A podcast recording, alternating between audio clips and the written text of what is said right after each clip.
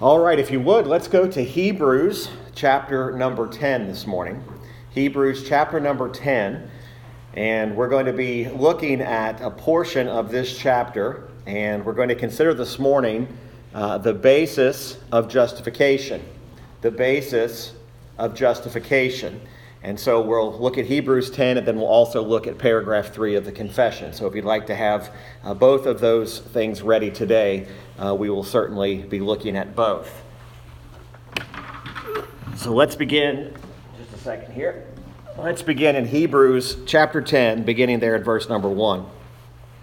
It says, For the law, having a shadow of good things to come, and not the very image of the things, can never, with those sacrifices which they offered year by year, continually make the comers thereunto perfect. For then would they not have ceased to be offered. Because that the worshippers, once purged, should have had no more conscience of sins. But in those sacrifices there is a remembrance again made of sins every year. For it is not possible that the blood of bulls and of goats should take away sins. Wherefore, when he cometh into the world, he saith, Sacrifice and offering thou wouldest not, but a body thou hast prepared me. In burnt offerings and sacrifices, for sin thou hast had no pleasure. Then said I, Lo, I come in the volume of the book it is written of me, to do thy will, O God. Above, when he said, Sacrifice and offering and burnt offerings and offering for sin thou wouldest not. Neither hadst pleasure therein, which are offered by the law. Then said he, Lo, I come to do thy will, O God. He taketh away the first, that he may establish the second. By the which will we are sanctified through the offering of the body of Jesus Christ once for all. And every priest standeth daily, ministering and offering oftentimes the same sacrifices, which can never take away sins. But this man, after he had offered one sacrifice for sins forever, sat down on the right hand of God. From henceforth, expecting till his enemies be made his footstool. For by one offering he hath perfected forever them that are sanctified. Whereof the Holy Ghost also is a witness to us for after that he had said before, This is the covenant that I will make with them after those days, saith the Lord. I will put my laws into their hearts, and in their minds will I write them, and their sins and iniquities will I remember no more. Now, where remission of these is, there is no more offering for sin. There's a lot we could cover in this passage this morning, but I primarily want us to look between verses 10 and 14 but specifically looking at verse number 14 as we consider the basis of our justification, where it says, For by one offering he hath perfected forever them that are sanctified. By one offering he hath perfected forever them that are sanctified. Again, as we consider the subject of the basis of our justification, we can clearly see, even from Hebrews 10, that the basis of our justification is founded in the work of Christ. So when we talk about the very basis of our justification, we cannot mention that apart from the work of Christ. As we study this passage, then as we look at the paragraph number three in the confession, we see how that's very clearly taught and very clearly demonstrated that it is the work of Christ that is the basis of our justification.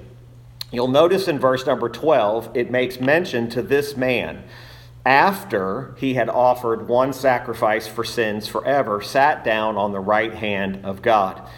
Now we have to keep in mind that under the Old Testament and under in the Old Testament temples and tabernacles and the sacrifices, after the sacrifice was given, every priest uh, every priest uh, stood. So after the sacrifice was given, they remained standing. But under Christ, and what we need to fully understand here, it says this man sat down. Now, this sitting down, this is an instructive uh, piece of information that's in Scripture. The fact that this man sat down is, con- is different than what would have been in the Old Testament. That priest would have remained standing. And the, the instruction here is, is that he remained standing because there was still more work to do. Christ sat down because there was no more work to do. Christ is seated at the right hand of the Father because there's no more work to do. That's why the Bible is so clear that it doesn't just say he's at the right hand of the Father, it says that he is seated at the right hand of the Father. So, this man, after he had offered one sacrifice for sins forever, notice this, sat down on the right hand of God. Now, those typical priests would continue, as we've mentioned, to stand because there was still work to do. Uh, even after uh, they had gone through all their series of required sacrifices, all the requirements of, of giving, they would still have more to do. But Christ sat down because there was no more sacrifices. Now that's the key. No more sacrificial work to do. When we think about atonement and we think about our justification, there is no more work to do. Atonement is complete. What Christ accomplished on the cross was not left open ended. There is no more work to do. He has already finished the task. So when I think about my justification, when you think about your justification, we cannot think about it without considering the work of Christ. So we see that this man offered one sacrifice. And verse 13, from henceforth expecting till his enemies be made his footstool. We're in that stage now where that's we're waiting when eventually he is coming and every enemy will be made his footstool. There will be no more enemies of the cross. There will be no more oppression. But for by one offering, verse 14, he hath perfected, notice the time frame here, forever, them that are sanctified. It's important to notice the word them. This does not say that the world is sanctified, it identifies them, which means that not everyone can claim that they have received the justification that his one sacrificial offering has given. This that verse alone blows apart universal atonement. It blows apart universal salvation that somehow some way everybody in the end is going to be in heaven. Now the world, even non-believers often live in a world that believes in some form of universal atonement because even an unbeliever makes mention something and i know these are sad statements even at a funeral of a loved one. They say at least this person's in a better place. On what basis? On what basis do you make that statement that they're in a better place? Because apart from christ they're not in a better place. I would submit to you they are in the worst place so, the basis of this justification, the work of Christ, was never intended to just simply declare universal atonement. Now, again, this is where we get into those controversies of, of particular belief systems, and we're going to pull at a lot of these this morning. But you'll notice again in verse 14 by one offering he hath perfected. The word perfect there means to make complete. Now, the real glory, the real uh, power behind this text is that we are perfected forever. It's not just perfection for tomorrow, and then we're allowed to fall from grace. This isn't a temporary perfection. Imagine being perfect today but falling from grace tomorrow. Imagine saying you're perfectly complete today, but tomorrow you might be declared incomplete. This perfection is a complete perfection where he will not allow any of his own, his own to fail or to fall. It is not possible for someone who has been justified on the basis of the work of Christ to fall away from Christ. It is not possible for you to be in Christ and then to not be justified by Christ. Now, again, we are not talking about morality here. We're not talking about whether someone acts like it or not. We're talking about someone who has legitimately been born again. They have legitimately had their sin atoned for. They cannot change their standing before God no matter what they do. That is not a license to sin, but that is the reality that our standing is what's at, in play here. Not our actions, our standing Justification is not about our actions, it's about our standing before God.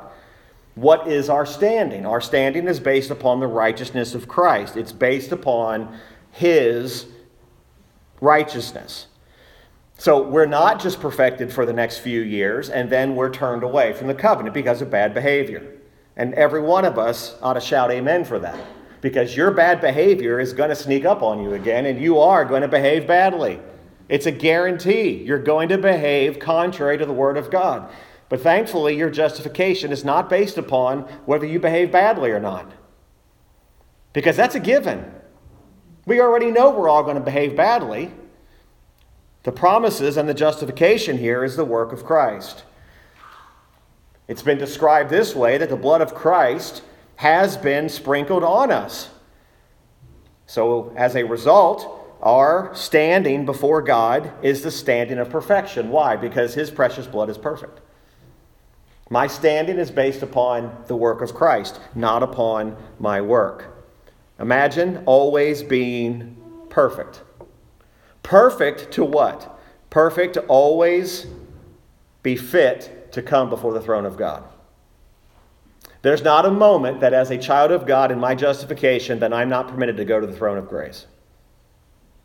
Not a, not a moment for all of eternity that I am not permitted.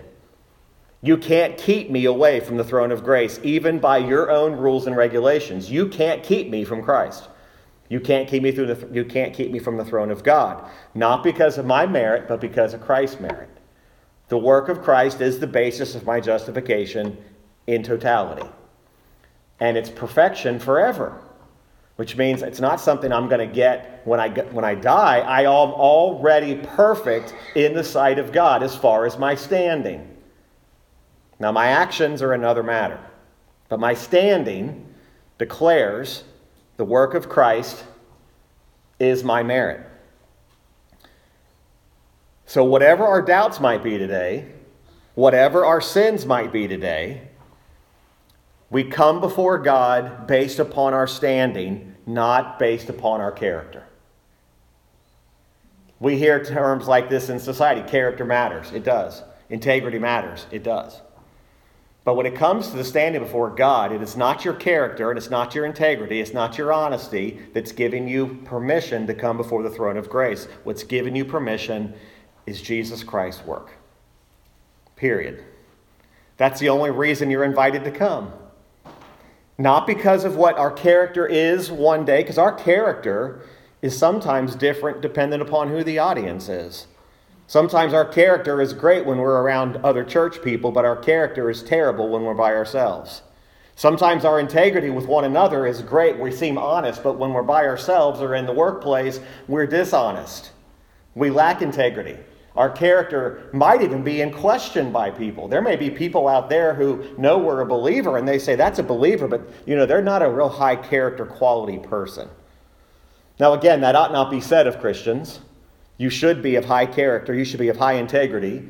You should be honest. We should all be those things. We should be the hardest working people anybody's ever seen. We should be joyous people. All those things should be true because of our standing before God. And we're perfected forever. So we come as perfect people, not in character, but because of the basis and the nature of Christ. Now, if you look at paragraph three, and we always want to start with scripture before we look at the confession, I want you to notice how this paragraph really highlights the things that Hebrews 10 just showed us. Paragraph 3, justification, chapter 11.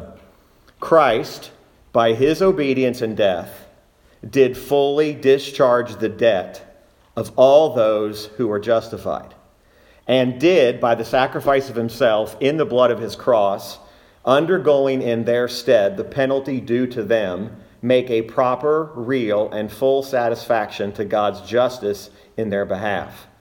Yet, inasmuch as he was given by the Father for them, and his obedience and satisfaction accepted in their stead, and both freely, not for anything in them.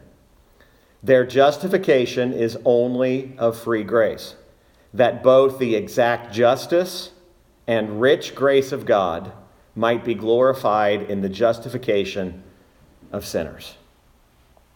Now, the references, we're going to look at a few of these this morning. The references you'll see in your copy of the confession, Mark, the very first one, is found uh, on, as far as Christ's full satisfaction to God's justice in their behalf. That points us back to the reference we just looked at, Hebrews 10 14. For by one offering he hath perfected for them forever them that are sanctified. It also points us to 1 Peter 1 and Isaiah 53. So if you want to turn there this morning, let's look at 1 Peter chapter 1, verses 18 and 19. And some of these will be very familiar uh, verses to us. They're, they're not going to be new. 1 Peter 1, verses 18 and 19, Peter writes, For as much as ye know that you were not redeemed with corruptible things, as silver and gold, from your vain conversation received by tradition from your fathers, but with the precious blood of Christ, as of a lamb without blemish and without spot, who verily was foreordained before the foundation of the world, but was manifest in these last times for you who by him do believe in God, that raised him up from the dead and gave him glory, that your faith and hope might be in God. Also points us to Isaiah 53. We'll just read these references this morning. We won't expound much on them. Most of them will speak clearly for themselves. Isaiah 53, verses 5 and 6. But he, reference to Christ, was wounded for our transgressions he was bruised for our iniquities. The chastisement of our peace was upon him, and with his stripes we are healed. Notice the healing comes with his stripes. All we like sheep have gone astray. We have turned every one to his own way. And the Lord hath laid on him the iniquity of us all. So we see that it is Jesus Christ, his blood, and he fully satisfied God's justice. You see the second part, yet, inasmuch as he was given by the Father for them, and his obedience and satisfaction accepted in their stead, and both freely, not for anything in them. Okay, that points us to Romans 8:32 and 2 Corinthians 5:21. Romans 8:32 and then 2 Corinthians 5:21. Romans 8:32 says, "He that spared not his own son, but delivered him up for us all, how shall he not with him also freely give us all things? Who shall lay anything to the charge of God's elect? It is God that justifieth. There is not a charge that could be brought against you to take away your justification. Not a single charge. Not if you're truly justified. Some might say, well, unbelief will. You're not going to be an unbeliever if you've been truly justified. You may have some bad actions. You will have some bad actions, but you didn't unjustify yourself. It's very important. 2 Corinthians 5:21, one of my favorite verses I think in all of scripture. Uh, 2 Corinthians 5:21, often they say you shouldn't pick a favorite verse. Uh, this is one of them. For he hath made him to be sin for us, who knew no sin, that we might be made the righteousness of God in him. That's about as clear as we can possibly get. It is, it is all about what Christ did. The last phrase, their justification is only a free grace, that both the exact justice and rich grace of God might be glorified in the justification of sinners. When a sinner is justified, God's justice and grace is glorified. Does everybody see that? When God justifies a sinner, God's justice and God's grace is glorified. It's not one without the other. We don't say, well, it's God's grace in the justification of the sinners. No, it's also God's justice is also glorified. That points us to Romans 3:26 and Ephesians 1, 6 and 7 and Ephesians 2, 7. Romans 3:26, I think we looked at this verse last week. Paul writes to declare, I say at this time, his righteousness, that he might be just and the justifier of him which believeth in Jesus. And of course, Paul goes on and asks the question, where is boasting then? There is no, there is no place for us to boast of any of our standing as far as justification. And then Ephesians 1 6 and 7, and Ephesians 2 7. First, we covered Ephesians as we've been going through um, our Sunday morning series on the book of Ephesians, Ephesians 1 6 and 7. To the praise of the glory of his grace, wherein he hath made us accepted in the beloved, in whom we have redemption through his blood, the forgiveness of sins, according to the riches of his grace. And then Ephesians 2 7, that in the ages to come he might show the exceeding riches of his grace and his kindness toward us through Christ Jesus. So the basis of justification is the work of Christ. Justification shows not only God's justice, but also God's grace. Both of those things are being exalted and glorified. So it's very important for us to understand, by way of applying these truths this morning, it's very important to understand that the fact that God's grace in saving a sinner is evident does not override his justice.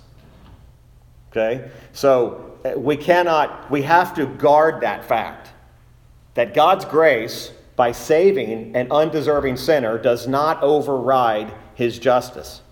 What actually happened on the cross is there was actually, Jesus Christ was actually paying the full price for the believer's sin. The entirety. That's what we read, we read in Isaiah 53. If we were to go on through the remainder of Isaiah 53, we will see that play out. Hebrews 10:14 shows us that he has actually paid the full price. There's, there's, there is no, there's nothing remaining out there. It, it's, it's, not, it's kind of a crude illustration, but it, it's, it, the debt, there's, there's not a single cent more that needs to be paid. Even if I could scrounge up something, I wouldn't have anywhere to apply it because there is no debt.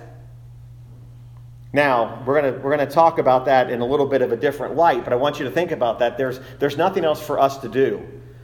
It is therefore just for God to forgive those who are justified.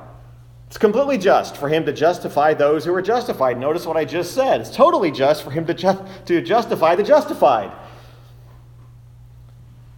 That's Romans 3:26. So what is God's method of justifying sinners? it emphasizes God's rich grace in forgiving. Okay? It's His grace that forgives. Ephesians 1 6 and 7. He forgives sinners without compromising His justice. We often think it's one or the other. If, if, if, if God shows His grace, then in some way, shape, or form, He's got to be unjust in this area. No, both of these things are magnifying. So the basis of justification is the work of Christ. The obedience we read about in Hebrews 10 was a singular obedience. But how was that obedience demonstrated? It was, pay, it was demonstrated in two ways. Jesus Christ actually paid a debt, he paid the debt that was owed. Don't ever make the mistake of saying that there was no real debt. There was actually real debt. Your sin, my sin, was the debt. He actually paid the debt. What did Christ pay to God? Righteousness. Righteousness that is owed to God. Not just what God wants, but what's actually owed to Him. And by the way, the reason this is important, there's no further debt, is because every time, even after our justification, every time we sin, we would be, in fact, adding again to our debt. So every sin you commit today, if it wasn't a once for all, one time work, you'd be adding to the debt. You think the national debt's bad. Our sin debt is, is well beyond anything we can even, even begin to even try to comprehend in our mind. We look at a national debt and we say, how does a, how does a country get in this situation? Well, you can question all that want, but I'm more concerned about how in the world does a wicked, vile sinner like me actually have his debt paid and didn't do anything? How in the world? That makes no sense to me. I understand debt. We all have a little bit of debt or some debt, a lot of debt personally. Who knows what it is? Not important today. But we have to pay that or there's consequences. God didn't leave me to pay my own debt. He, matter of fact, He hasn't given me an opportunity to pay my own debt. If I try to pay it, I have nowhere to apply it. He doesn't accept it anywhere. If I try to go before God and say, God, I've just decided I want to pay some of my own debt, He won't accept it. Now, He will accept what Christ paid. And he's the only way I can get there is through what he paid. So that was that was part of his obedience. And don't miss this, and oftentimes we neglect this. He endured the punishment for that debt. It wasn't just the fact that he paid it. He endured the punishment that that debt required. He endured the punishment. Isaiah 53 clearly lays that out. He was bruised for us. His stripes, the beatings, the, the, the enduring on the cross, enduring the full wrath of the Father, he actually endured the punishment. The problem with us is, many problems, is not only do we daily fail to obey him, we make a further error of instead of obeying, we give him sin. So, what you have to offer God is not obedience, sin. So, how can you pay a sin debt with sin? You can't. You just keep you would just keep adding to your own debt. It's kind of like the person that doesn't know how to stop their spending and they just keep spending and spending and spending. Then they wonder, how in the world did I get in this mess? Because you kept spending. That's all we do every day. If God, if it's not in Christ by Himself, then if it wasn't this way, every sin that we committed would be adding to our debt. We would never catch up. Christ's work took care of both of those problems. It took care of the problems of the obedience that we couldn't give, and took care of the problem of us continuing to give sin instead of obedience. Both problems taken care of. So the basis of justification is the work of Christ. Secondly, how is the Father, or what's the Father's relationship to justification? This is one of those key little nuanced theological truths we need to kind of settle in our minds. What is the Father's relationship to justification? We need to clarify and be sure we understand that Christ did not act on his own. Christ didn't go rogue to pay for sin. As a matter of fact, scripturally speaking, Christ was given by the Father, get this, was given by the Father to save us from his own wrath. So the Father gave the Son to spare us from God the Father's wrath. That's mind boggling. So, wait a minute. The problem that I have that I can't fix, the debt that I can't pay, God the Father is going to provide the remedy that's going to spare me from receiving the wrath of the Father. And instead of me receiving the wrath of the Father, the Son's going to receive it. Is that what you're saying? That's exactly what he's saying. There's nothing more glorious than that that you're ever going to hear in your lifetime. You're guilty, but I'm going to pay it and I'm going to give you the way to spare you from my wrath.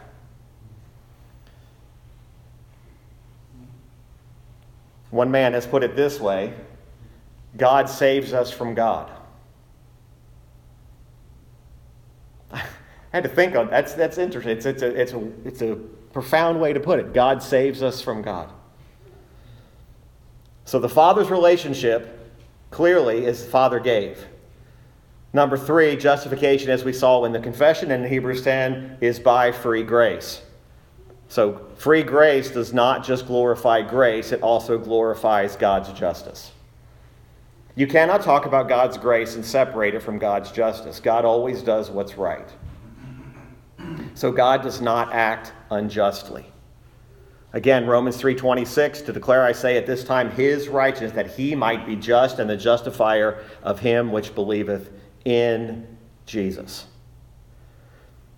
So we understand the basis is the work of Christ. We understand that the Father's relationship to justification is that Christ did not act on his own, but he was given by the Father to save us from his own wrath. And thirdly, that justification is by free grace. Justice glorified, grace of God is glorified. Now, let's get into the let's get into the muddy water for a minute. Paragraph 3 clearly declares there's an emphasis on them, there's an emphasis on his own people. There's an emphasis on that this does not include every single person on the planet. Hebrews 10 does no, in no way, shape, or form declares that everyone can claim this. Now, this is why that one of those doctrines which will rattle the cages of a lot of people because they don't fully, they're not thinking about what's happening, is the whole idea of limited atonement. So when we talk about something, we're not talking about God is limited. We're not saying that God can't. We're not saying even that, that God is somehow being unfair.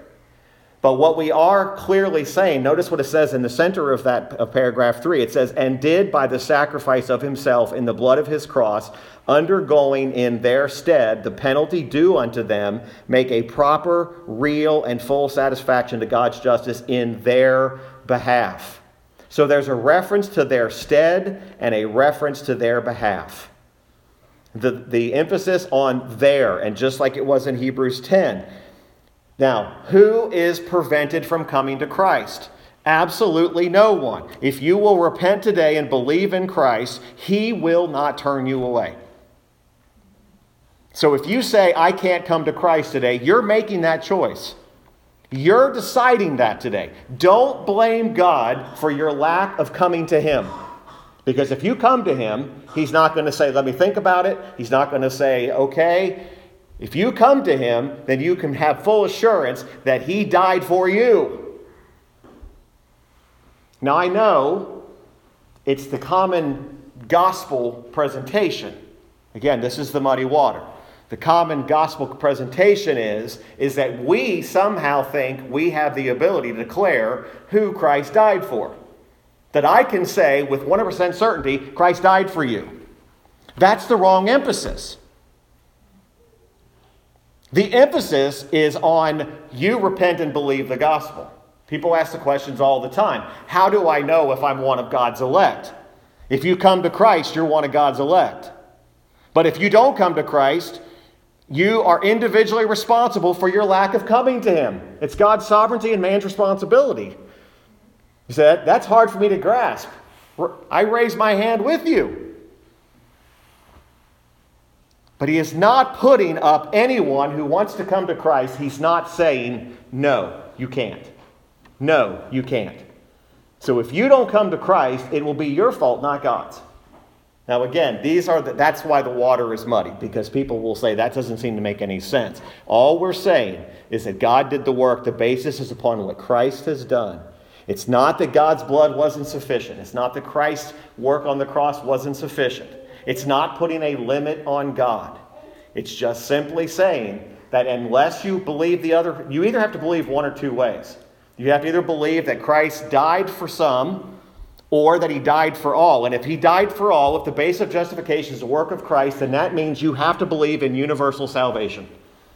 There is no third option. Either his work accomplished it or it didn't. That's the controversy. The work is not based upon whether I accept it or not. The work is based on the work that he actually did. We don't present a Christ who may have worked on your behalf. We present a Christ that is the very basis of our justification. That's a tremendous difference. So when we stop and we think about, well, I don't believe everyone's going to be saved. So then, what you're saying is that you believe God puts it completely on you then to choose whether or not you want this salvation. You, who is only capable of sinning more and more, God gave the choice to you, and you're going to choose God over your own sinful desires? I doubt it very strongly. We don't even obey in the basics, but yet somehow we can become spiritual enough to choose Christ for ourselves.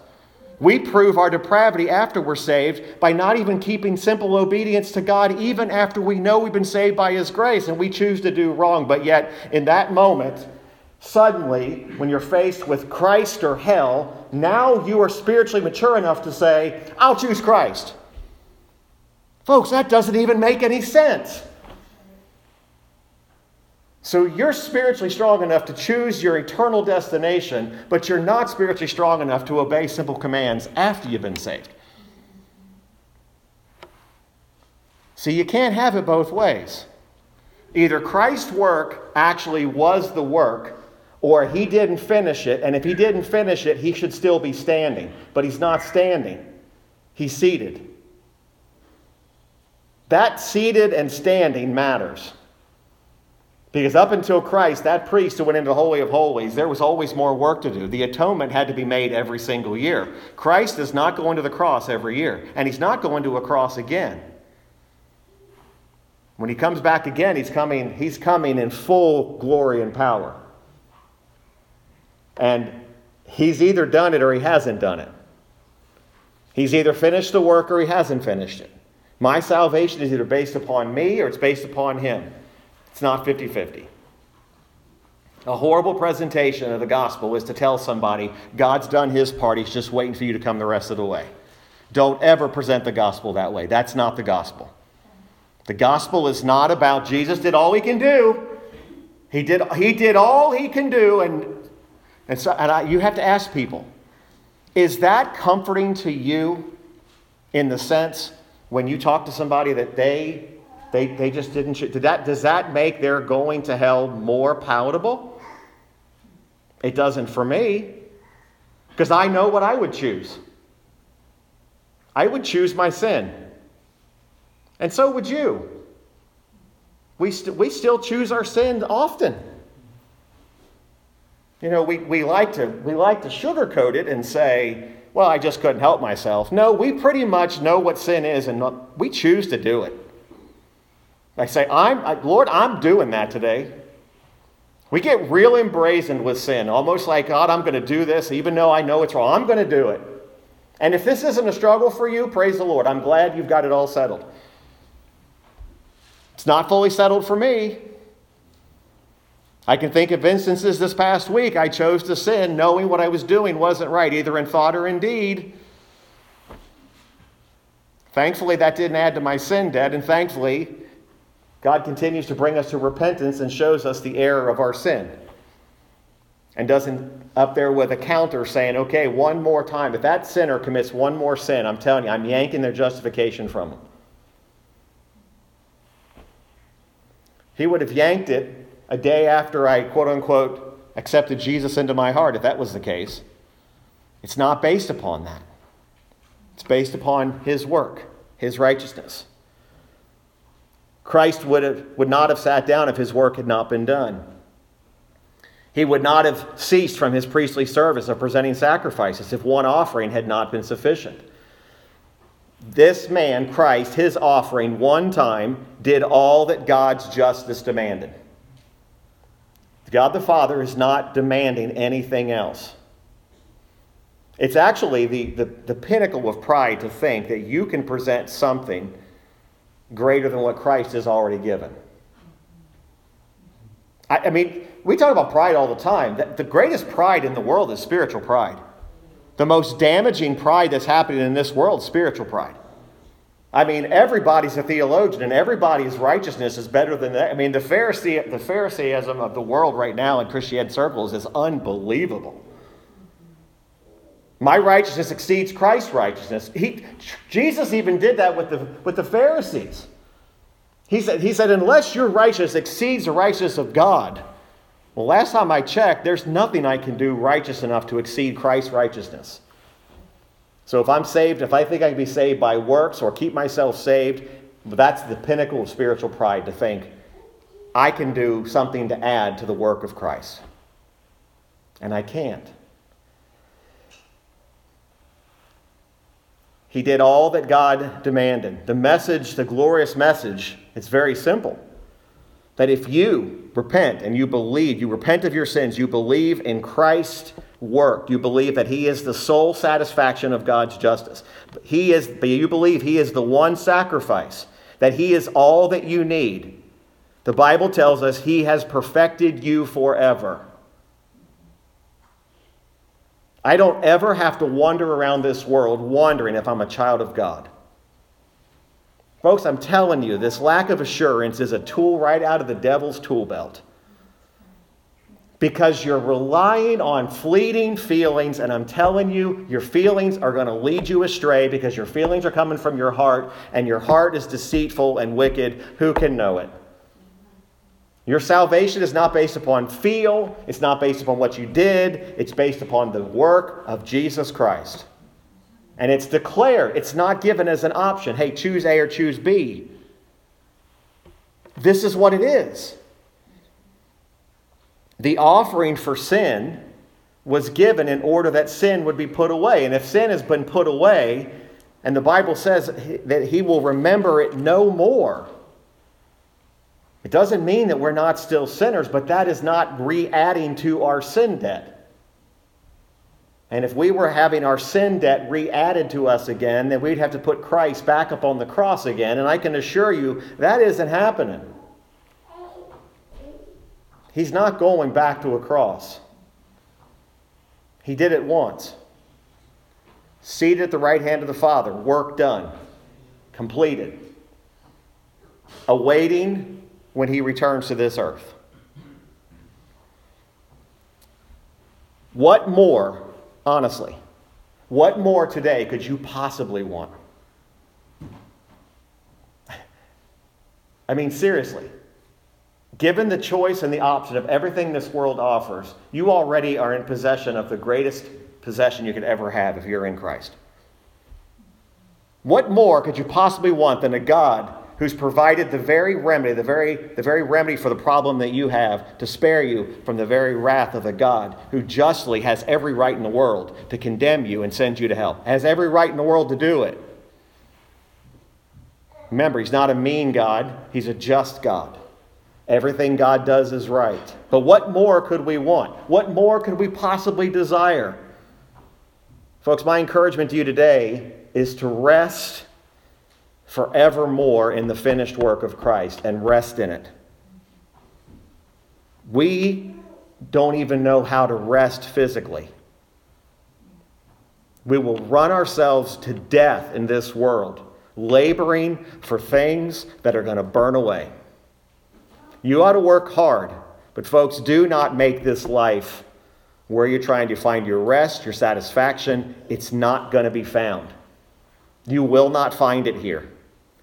But you will find rest if you rest in the work of Christ and you finally come to the place where you say, you know what, I've struggled with this for a long time. Today this is settled. I'm not, I am not, I am resting, I'm, I am, I'm taking Christ at his word. I take comfort in knowing that none, God will cast out none. None will be left behind. They may not be identified in our world today as a child of God, but I take comfort in knowing He will leave none of His own behind. I find a greater comfort than that than I do. God's leaving it up to you. Because you know what God leaving it up to you has led to? Lots and lots of false professions that have no weight to them. People have been told, pray this prayer and you're good. I actually heard a gospel presentation. I'm going on a rabbit. I had a gospel presentation way that way. Just pray this prayer and you're good. It was given to a group of teenagers. Youth directors trying to be cool and hip. I know those are outdated words. I just dated myself. But that's what it was. Hey, you're good. Kids walk out of there with assurance. Assurance of what? That they're good. What's the word good mean? Christ himself asked the rich young ruler, You call me good. He's, he's, he's questioned this whole thing. Do you even know what good means? and all he could respond with is he had kept all these things since his youth up. Christ was saying, None of that makes you good. Praying your prayer doesn't make you good. So we treasure up words like this that Christ has done all that, uh, all that we need. He's perfected us forever. These are words to be treasured. He says again in Hebrews, sins and iniquities will I remember no more. So rest in it. Rest in the finished work of Christ. What debt I owed is gone. The wrath of God that was owed to me is gone. For those who are in Christ, those in whom Christ has died, believe what the Bible says. What does it say? They're perfected forever, them that are sanctified. Find your hope in that today. Okay? That's where my hope's going to be found. My hope is going to be found in the work of Christ alone.